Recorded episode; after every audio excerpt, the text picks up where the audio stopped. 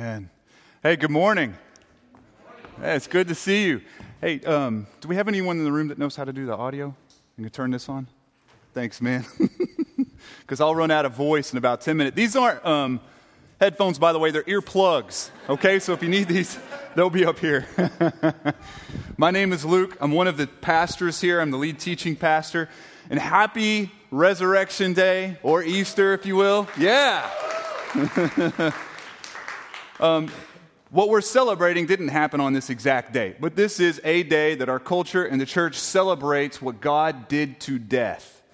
God shut the mouth of death when by his Spirit, by God's Spirit, he breathed into Jesus, bringing him up to new life for all the world to see. And this is the day that we celebrate it, super excited about it.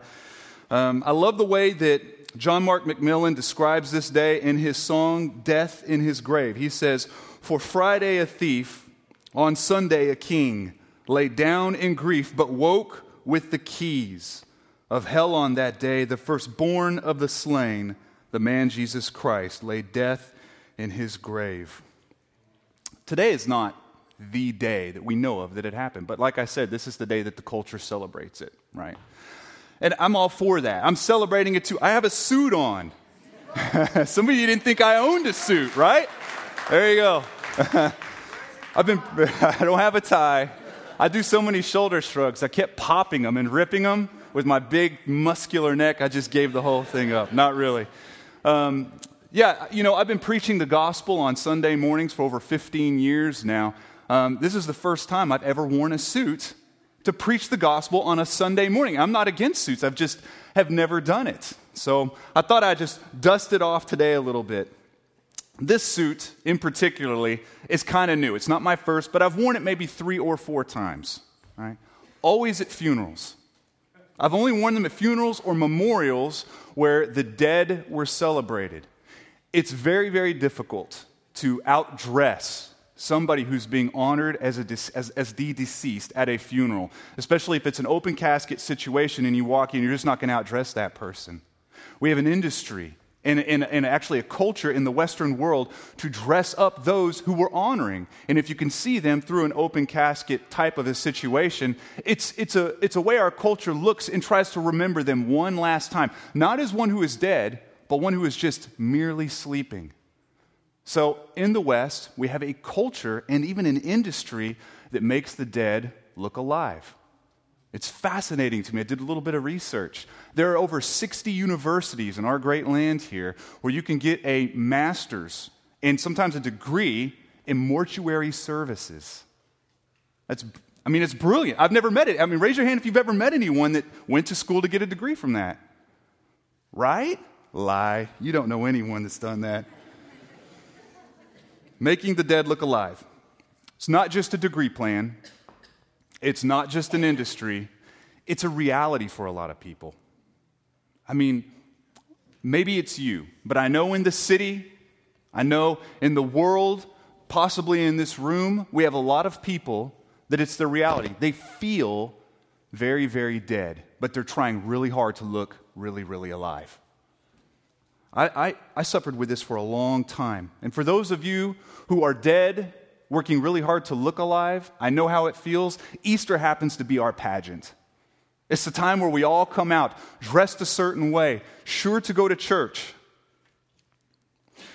I think many of us have noticed and many of us have seen because we've gone or because we've heard around the grapevine that this happens to be one of the, the most highest attended Sunday services in the land, and it is. Now, not traditionally for our church. Our church, this is either average or lower than average because we're a church plant. So we lose most of our college students who are going out of town or with family or extended family. So we kind of start to dwindle around Easter and then we pop afterward. But if you were to take all 800 plus pulpits in the city, the Knox metro area, and add up all of their attendance, this is a blip on the radar. It goes straight up and it will start to taper off. Probably by June, it will be back to normal. That's typical numbers, right?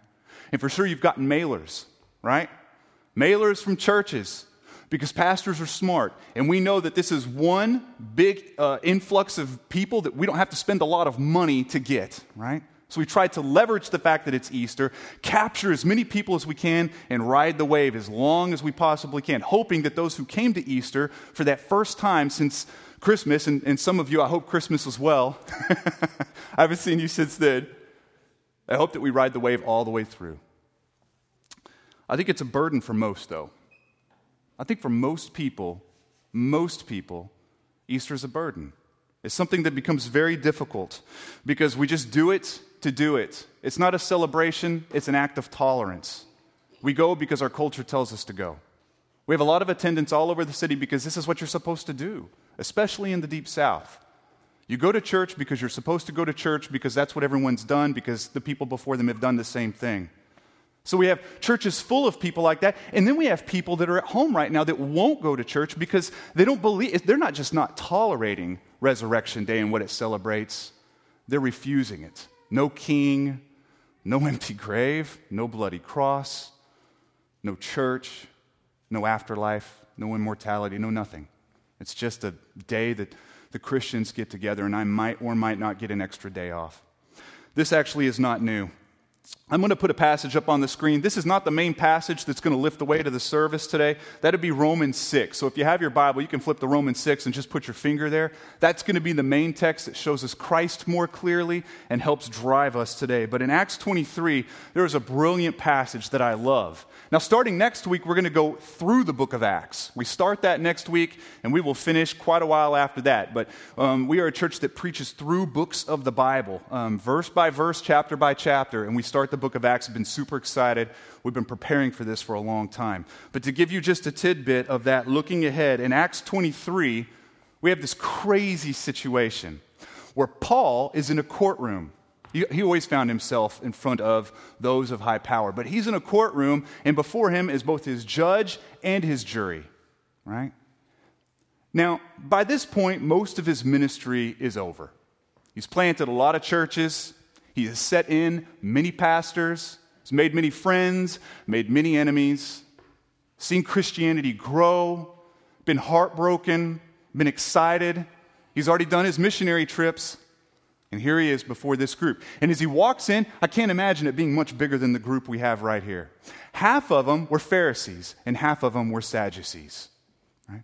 Now, they are not two totally different because they're both Jewish groups. They're both kind of, uh, I guess, splinters or divisions off mainline Judaism. Now, Sadducees were interesting because they didn't believe in an overarching plan. They would call it fate, and they would say, We don't believe in it. They didn't believe that God was always in control. They didn't believe in a lot of things. They didn't believe in immortality. They didn't believe in demons. They didn't believe in angels. They didn't believe in the traditions that the Pharisees held very close. Pharisees we happen to know about because we see a lot written in the New Testament about them, right? So we know that they were all for God being in control. They were all for there being the existence of angels and the existence of demons, and they were all for traditions. In fact, they were so much for traditions that they said that's the only way you can please God is by not misbehaving and by behaving a certain way. And that is what bent God's ear towards you. So you have these two different groups. And that is where Paul finds himself. And in verse 6, it says this Now, when Paul perceived that one part were Sadducees and the other Pharisees, he cried out in the council, Brothers, I am a Pharisee, a son of Pharisees, and it is with respect to the hope and the resurrection of the dead that I am on trial. And when he said this, a dissension arose between the Pharisees and the Sadducees, and the assembly was divided. For the Sadducees say that there is no resurrection, nor angel, nor spirit, but the Pharisees acknowledge them all. Okay, we're going to pause right there. What is Paul doing? He's doing what it looks like he's doing. He's causing some turbulence. He's bringing static on, on purpose because he notices he's in a little bit of a kangaroo court. It's not going to get a fair trial at all. So if he knows if, if he can get them looking at each other more than looking at him, he could probably slip out the back door, which is what happened. This is what happened. These people, the only thing they did not like, the only thing that they hated more than Paul, were each other. In fact, you're about to see what the Pharisees do, which is brilliant. It says, Then a great clamor arose, and some of the scribes of the Pharisees' party stood up and contended sharply. We find nothing wrong with this man. What if a spirit or an angel did speak to him? Well, that's interesting because they just brought him in to try him They were the ones that wanted to see this guy hang, and now they're sticking up for him. Why? They don't believe that he's innocent. They're trying to stick it to the other group. This is them making their stand. And when the dissension became violent, the tribune, afraid that Paul would be torn to pieces by them, commanded the soldiers to go down and take him away from among them by force and bring him into the barracks. There are some strong descriptive words in this passage. It started to devolve this situation. It went from dissension to clamor to sharp contention to violence to forceful violence. It just went middle school real fast, is what happened. Maybe you've seen those YouTube videos of some legislative session in some East, small Eastern European country where they're trying to agree on some law and they can't get their arms around it, so they start punching each other and an arm barring everyone and, and throwing shoes and screaming and their shirts coming untucked and bloody noses. That's what's going on right here. And Paul knew it would happen. Paul knew that this was going to happen. They're not arguing over whether Jesus died. They're not arguing over whether God created the universe or not. They're not arguing over circumcision or diet or anything. They're arguing over whether dead things can become new life. They're arguing over whether something living can come out of something dead, and that argument still exists today.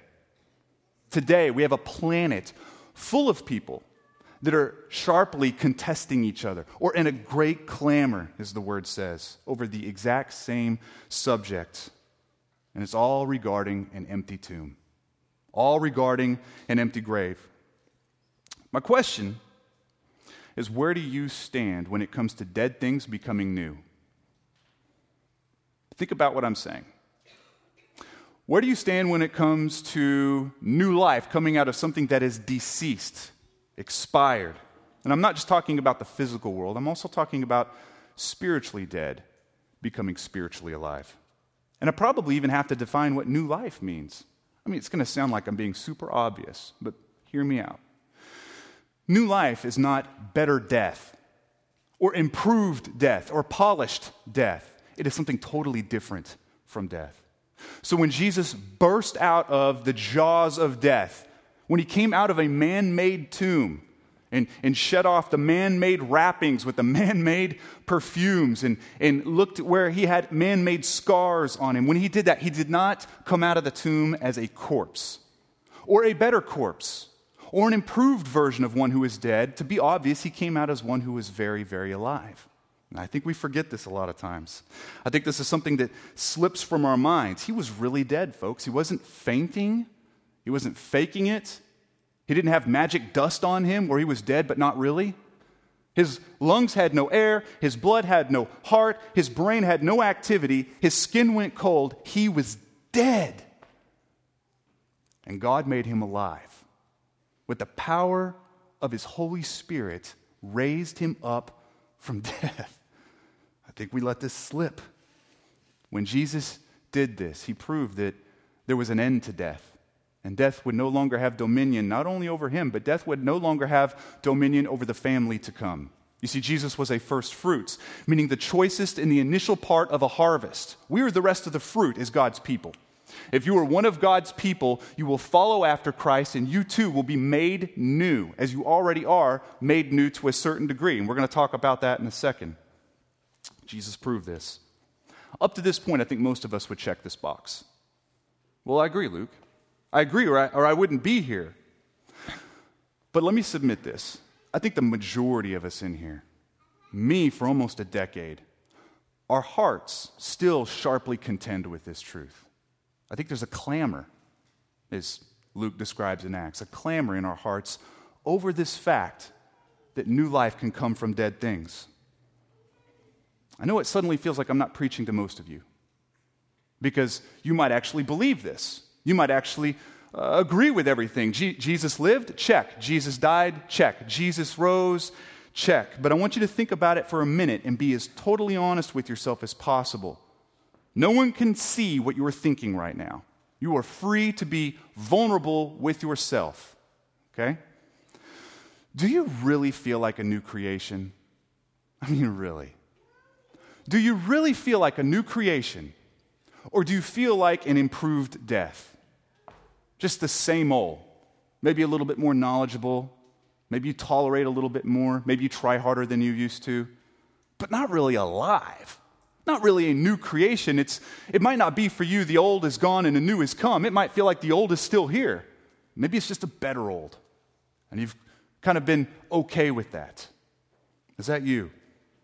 Do you feel, maybe, even this morning, like a corpse dressed up? Like at a funeral? The dead walking, but trying really hard to look alive. It's exhausting, isn't it? It's exhausting. It's tiring to keep up that charade. I accepted Jesus into my heart when I was 13, whatever that means. That's a totally different sermon. I don't actually believe that we accept Jesus into our heart just to give you the punchline. I think he invades our heart and grabs us when we're running as far and as fast away from him as possible. When we're trying to evade him and shake his grasp, I think he grabs us, ambushes us, and invades and permeates our being, rescuing us as we throw rocks at him as rebels and enemies away from the jaws of judgment. I think that is what it really looks like. But I prayed a sinner's prayer when I was 13. I went to a church camp in Arkadelphia, Arkansas. I saw a video that scared the pants off me about what it must look like in hell. And I remember sitting on a, on, a, on a bridge and looking at the water, thinking, I will do anything not to go to hell after what I just saw. If it's half as bad as that video was, sign me up, right? 13. I did it again when I was 14, twice. I did it a bunch more when I was 15. I got saved a million times when I was 16 and 17 and 18 and 19. It wasn't until I was 20 years old that something radical happened. With all the church services I'd been to, with all that I'd seen, it was only when I was 20 years old that God chiseled in and gave me eyes to see a good gospel that Paul was preaching and the faith to actually believe it for the first time. It was when I was at that age that I, I was compelled to launch my life into what God had called me into. I, I, you couldn't have held me back. I raced to the altar. I didn't even wait for the service to finish. And all I had in hand was a pockmarked, disastrous, misspent youth. And giving it to God, He exchanges it with a perfect, brilliant, righteous, clean life. He did that for me, and I was never the same. Here's the thing I was a new creation. I wasn't a better pagan. I wasn't an improved dead person. I was a new being. I was totally new. What was I? Here's the question, because some of that might be a similar story for many of you. Many of you. What was I in those seven years between 13 and 20? Now, I won't say what it was for you. I know what it was for me. With over 350 church services that I showed up to, and 200 Sunday school classes, and seven Easters, five church camps, and way too many bad Christian concerts, and any other little Christian thing I could get myself into in that seven year span, all I was was a walking corpse trying to look alive. That's frightening. Just trying to look alive, exhausted, confused, wondering when the new creation part was actually going to show up. And I think this is the norm. I think it's perhaps the majority of most people that check next to the box with the word Christian next to it.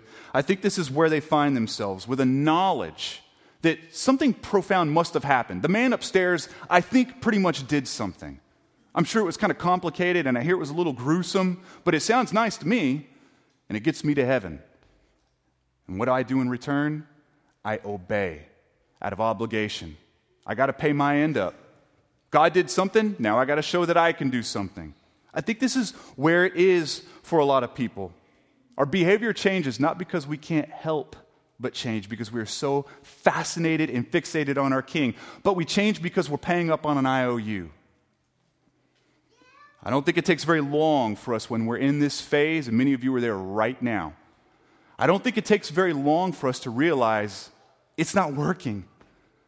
And I'm confused and now a little bit scared. Because I thought I was supposed to be something new.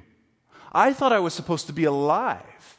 But I just find that I'm kind of a different kind of dead, an altered kind of dead. I don't feel like I did because I, I see things in the Bible and I read it and I go to stuff, but I'm not really changed.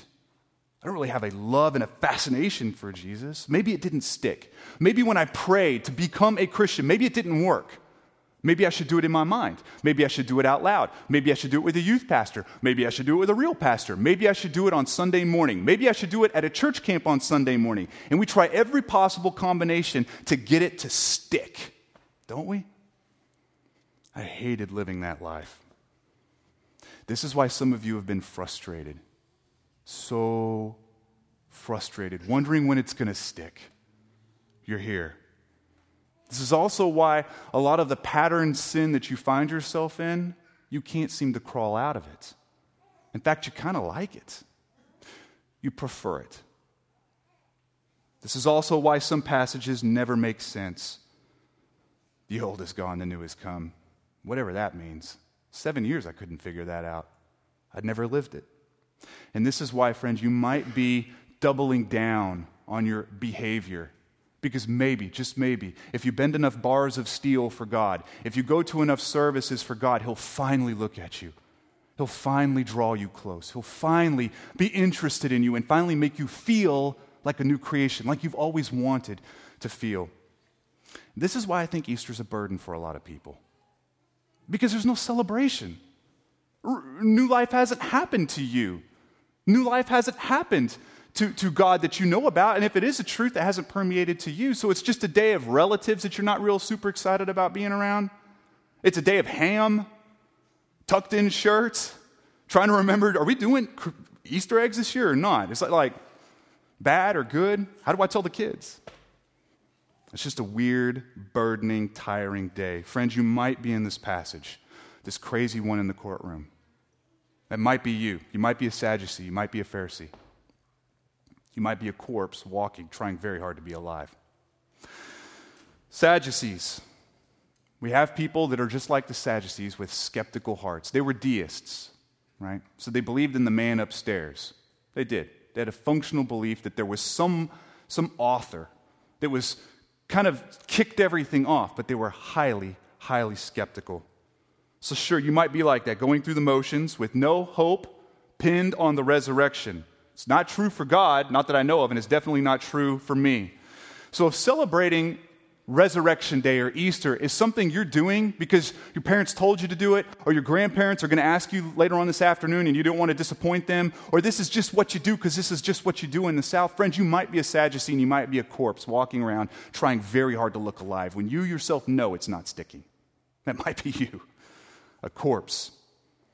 Kind of like that old car that you had in high school or college, we all had that car, the one that you knew any day this one's going to give up the ghost. It sounded emphysemic when we had started it up, you know.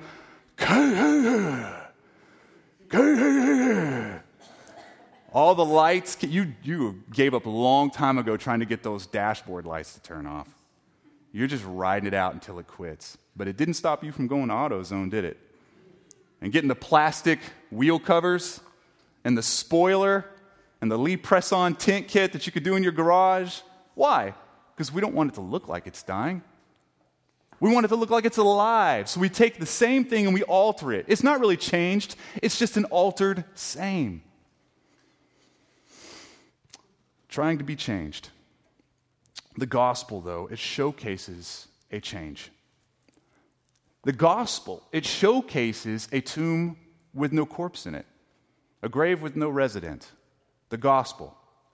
The gospel, the good news of what God has done for mankind through the person, work, and passion of Jesus Christ. One where God came and lived among us in the grit and in the grime, laughing with us, crying with us, working with us, walking with us, relaxing with us, living perfect watching as the sins of broken creation beset so many people. And even though he's tempted to walk in the same way, he's able to not do it. Feeling your pain, but not answering with sin. Living a perfect life as we, with our hands, heave him up on a cross. The gospel, where he receives justice, where he receives a punishment pointed for you, not punished for being Jesus, but punished for being us as he's up there receiving this judgment that will not fall on those of his family, and then he becomes dead, truly dead. In a tomb, God's Spirit comes and raises him up from the dead. He emerges as a victorious, radiant king, living among his closest disciples, teaching about the kingdom, brought up to the right hand of God where he stands and intercedes for us, waiting for the day where he can come and collect his own family. He will resurrect us again, again by the power of his Spirit, both the quick and the dead, either to be judged or to feast with him. This is the gospel. And it showcases it sh- the pinnacle of the story is an empty tomb. It's proof that it took. Romans 8:11 has a fascinating passage in it. This is where God resurrecting in the tomb is pertinent for us. Romans 8:11, if the spirit of him and stay in, in Romans 6 by the way. If the spirit of him who raised Jesus from the dead dwells in you, he who raised Christ Jesus from the dead will also give life to your mortal bodies through his spirit who dwells in you. What does this mean? It means that we're being changed day by day, slowly, sometimes slow, sometimes fast. But we're being changed day by day to look a lot more like Jesus. Now, before one becomes a Christian, before they become a new creation, they're unable to change. Some of you in here are doubting that statement right here because you are not a new creation. You are a skeptical person and you don't even know about this Jesus thing, but you feel like you can change. But it's not real change, friend. I mean, You could do little things like add kale to your diet, quit smoking, or at least change what you're smoking. You, you could quit cussing. You could start showing up to things. I mean, I, I did for 350 weeks, I showed up to things. But that's not real change. That's not overseeing and coming through lust or addictions or anger or unforgiveness or sadness or depression or envy. You, you had no power to wrangle with that. Those are blocks that God Himself moves, even in our own lives. We just walk it out as He does it for us. Being born again does not, being, does not mean being a better dead person, it means being a totally different person. Pharisees are a little bit different. And I think Pharisees is where the majority of the church will find themselves. This was me that whole time. Modifying behavior, practicing better behavior, R- managing sin, not so much putting it down, but managing it. And not knowing the fact that we are free from sin and we are free from performance. I didn't understand that I was free from performance. And I didn't even understand that I was free from sin. And that's the only thing I'm going to show today. I don't really have time to go into the performance, and I feel like we do that every single week.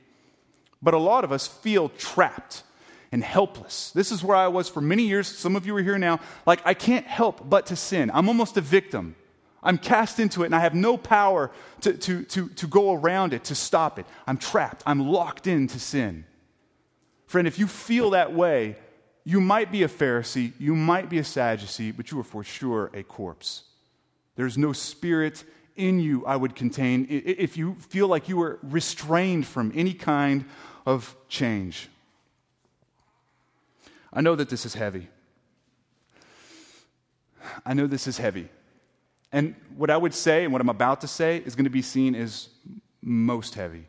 I feel like this is where most of the church culture is more than 50%. Jonathan Edwards, who is a preacher in the 1700s, a brilliant philosopher and an even better preacher, he would always preach to his church as if they were all going to hell. Sinners in the hand of an angry God. That's the one who gave this sermon. And when someone came up to him and said, Why is it that you always preach as if everyone in the building is totally lost? He says, Because most of them are. most of them are. He loved them so much, he was going to deliver the good news every single week. Okay, let me attempt to get just a little bit heavier with you. Some of you in this room, some of you in this room are not Christians, even though your parents told you you were. You're not Christians, even though your youth pastor told you that you were. Even though you were baptized in a river at that church camp at that time, at that place. Even if you own a John Piper book, and you've been coming to legacy since the living room stage, you might not be. In fact, this is why some of us struggle and we enjoy the sin that we're in. We enjoy practicing it, and we feel like we're enslaved to it. This might be you, friends. Don't miss this passage and where you are located in it. Let's look at Romans 6. This is the passage that I think is going to help us most as we drive out of this. We're almost done. Romans 6 4. This is Paul speaking to a brilliant church brilliantly. He says, we, are, we were buried, therefore, with him by baptism into death, in order that, just as Christ was raised from the dead by the glory of the Father, we too might walk in newness of life. This is a great baptism passage, by the way. For if we have been united with him in a death like his, we shall certainly be united with him in a resurrection like his. We know that our old self was crucified with him in order that the body of sin might be brought to nothing, so that we would no longer be enslaved to sin. For one who has died has been set free from sin. Now, if we have died with Christ, we believe that we will also live with him. We know that Christ, being raised from the dead, will never die again. And that's what we're celebrating today, folks. Death no longer has dominion over him. For the death he died, he died to sin once for all. But the life he lives, he lives to God. So you also must consider yourselves dead to sin and alive to God in Christ Jesus. What do we get from this? Christians are not better corpses. We're something totally different. We're new creations. Why did I choose this day to drop anchor on that topic? Because I could have gone a lot of different ways today. I think probably the number one most asked question in the churched world, I'm not saying Christian as much as churched, so hear that. I think the number one question we ask is Am I saved? Am I really saved? Come on, you've asked it. You've asked it a thousand times, haven't you? I did. I grew up asking it. Am I really saved? Listen, I think we do this because we keep going back to the same old ways. And we, we see that we're not supposed to, right? I think for some of you that are asking this question repeatedly, Am I saved? Am I really saved? I think it's a good question for you to ask yourself. And in fact, I would even contend for a lot of you, it's the Holy Spirit showing you what the gospel is meant to produce and then showing you what your life is producing in the disparity between the two so that your heart is provoked, not condemned, but convicted to change, to lies you've been believing about God, to see what you've not been in love with, and then to see what lies you have been believing and what you are in love with and to see what, what have I been treating as a God in my life. I think that is a possibility, but I think a lot of people that are asking that question, Am I saved? is because you see no marks of growth. You see no marks of wanting to overcome sin. In fact, you enjoy it and you practice it as much as possible. Friend, you might be a corpse walking around. You might be misbehaving because you're totally enslaved to it. It is the deepest love I have for me to tell you that today. It's, it's the most loving thing I could possibly do. A frightening passage for me growing up is 1 John 3, and uh, it's going to be on the screen. John says, Little children, let no one deceive you. Why does he say that? Because this is an easy place to get off track, easy place to believe something you ought not be believing. Whoever practices righteousness is righteous, as he is righteous. Whoever makes a practice sinning is of the devil, for the devil has been sinning from the beginning. The reason the Son of God appeared was to destroy the works of the devil. We know this.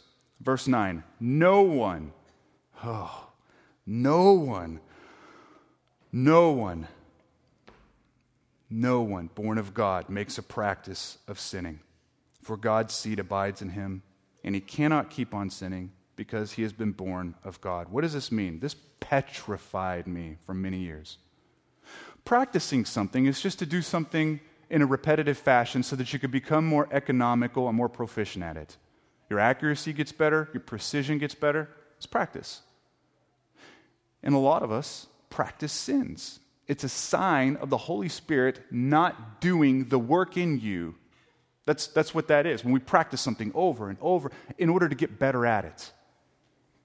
Listen, if you love what God hates, and Easter is just a day for you, I would contend that you're a corpse.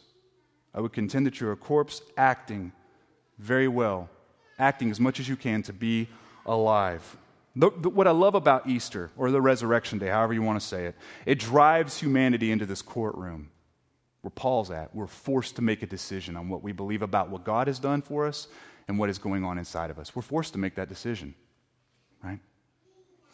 So, the only application I have for you today is that being born of God, or being born again into new life, it's not changing your behavior, it's changing your God. It's not looking at what do I need to do now, it's looking at what God has done. It's not looking at where do I need to go now, it's looking at what God did and where He went for us. It's not being fixated on your own patterns and being fixated on what you need to do with your own life. It's being fascinated with what God has done because you could never do anything with your life. That's the beauty of the gospel.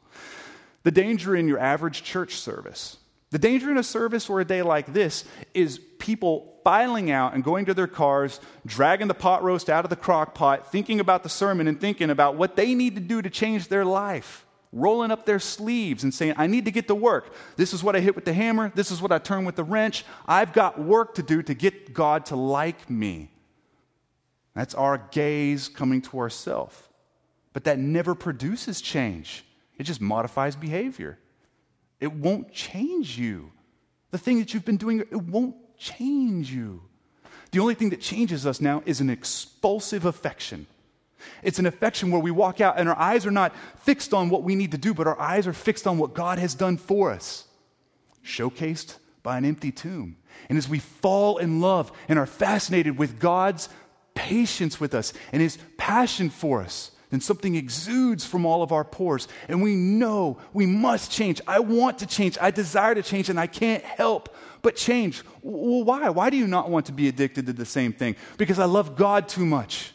I'm so in love with what God has done for me. I don't need that thing to be envious over. I don't need that thing to meet my need. I don't need that person to see me a certain way. I don't need the things I used to need because I'm changed. We love God, He changes us. Super simple. Super simple. So today it represents a death of death for us and the beginning of the best beginnings. And God's grace to us is so good, is it not? It's so good. He did not have to come. He came to earth, died, and by his spirit he was raised again and then came to us. The same spirit that raised God, the same spirit, think about that. The same spirit. It was with Christ in the tomb as he was resurrected, is inside of his family. The rest of the first fruit, it's in us. It's beautiful. And there will be a day when our physical bodies are raised up. Whether you're cremated or in the ground or under the sea, we will all be quickened. So let's celebrate this day. Not as just Easter celebrators, but an Easter people. Let's celebrate this day. I'm all for it. I'm not against celebrating Easter. But let me just say, let's celebrate it tomorrow and next month. If Easter is not relevant to you in November or in June, you might be in this passage. You might be a Pharisee. You might be a Sadducee. Just doing it on the day you're supposed to do it because that's the day you're supposed to do it. So go ahead and stand with me because what I'm going to do here, Wes, you can go ahead and come on up, buddy. I want to read something to you, and it's going to be on the screen so you can read along. Studies show that people prefer that. This is an excerpt from a sermon, as if you didn't just hear one, right? This is an excerpt from a sermon in 167 AD from Melito from Sardis. The best that archaeologists know of and the best that historians know of, this is the very first Easter service ever preached. Okay? At least that we have record of. I thought it was fitting. This is what he says to us. He says, He rose up from the dead and he cried aloud with this voice Who is he who contends with me? Who is he? Let him stand in opposition to me. I set the condemned man free.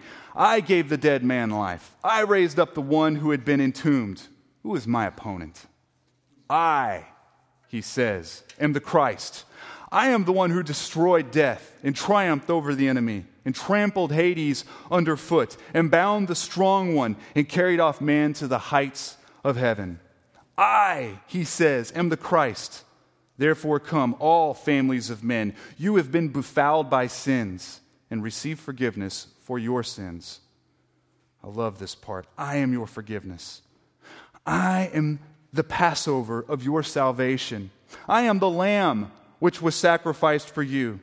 I am your ransom. I am your light. I am your Savior. I am your resurrection. I am your King. I am leading you up to the heights of heaven. I will show you the eternal Father. I will raise you up by my right hand. This is the Alpha and the Omega. This is the beginning and the end, an indescribable beginning and an incomprehensible end. This is the Christ. This is the King. This is Jesus. This is the general. This is the Lord. This is the one who rose up from the dead. This is the one who sits at the right hand of the Father. To whom be the glory and power forever. Amen. I agree. 2,000 years later, we're still agreeing with that because God is good. God is good. Listen, we're going to pray, and then Wes is going to come up here and explain what's going to happen next. But before he comes up, I want you to know that, listen, if you are one of those Sadducees or the Pharisees that we find in the passage, and you just don't know where you're at, it's confusing up here. You've had moments where you have felt like God has changed you, but for the most part, you're pretty sure He has not. And you just want to talk to somebody just to get, just to get the junk out, to, to help turn the static and the white noise to something that is understandable. If you just need help, maybe you have a friend that you're praying for. If you just need someone to talk to, this is a good time to do it. Don't, don't lose these moments, okay? Don't lose these moments. I'll be here. I'll be in the back over there. You can come and talk to me. We have other leaders. We have, uh, raise up if you're, there's Chase over there. Chase, will you raise your hand, buddy? He's an elder with us. He'd love to talk to you. Where's, is Rebecca in here? No? There she is. Thank you. Yeah, I know you're not Rebecca, but thanks for the clarification. So, Rebecca, if you need someone to talk to, please talk to somebody. All right? Let me pray for you. Father, we thank you for your goodness. Lord, I thank you that even for us who love you and are passionate for you, let it be a good reminder to us that you have shut the jaws of death. No longer does it have dominion over you, and death has lost its sting over us. Death has lost its sting. I can live free the worst thing that could happen to me does not take that away. Lord, nurture our heart's affections for you as we worship, as we see the lyrics, as we pray, as we worship, as we take communion, as we give, as we do all the things that we do to say, I am worshiping. Nurture our hearts. Turn the soil of our hearts to where we are so fixed and fascinated with you that sin has simply lost its taste. And Father, as we find ourselves in the courtroom, where people are mad and they're clamorous in their hearts, whether you have done what you said you were going to do or not. Lord, I pray that you would break into hearts today.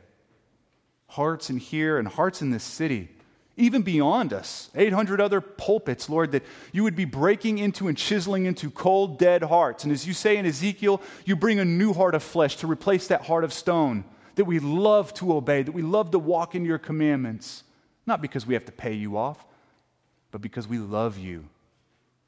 God, thank you for being our King and our general. Thank you for breaking out of that grave. Thank you for moving out of that tomb and creating a people, creating a people around you, a family. But we love you, and it's in your name we pray. Amen.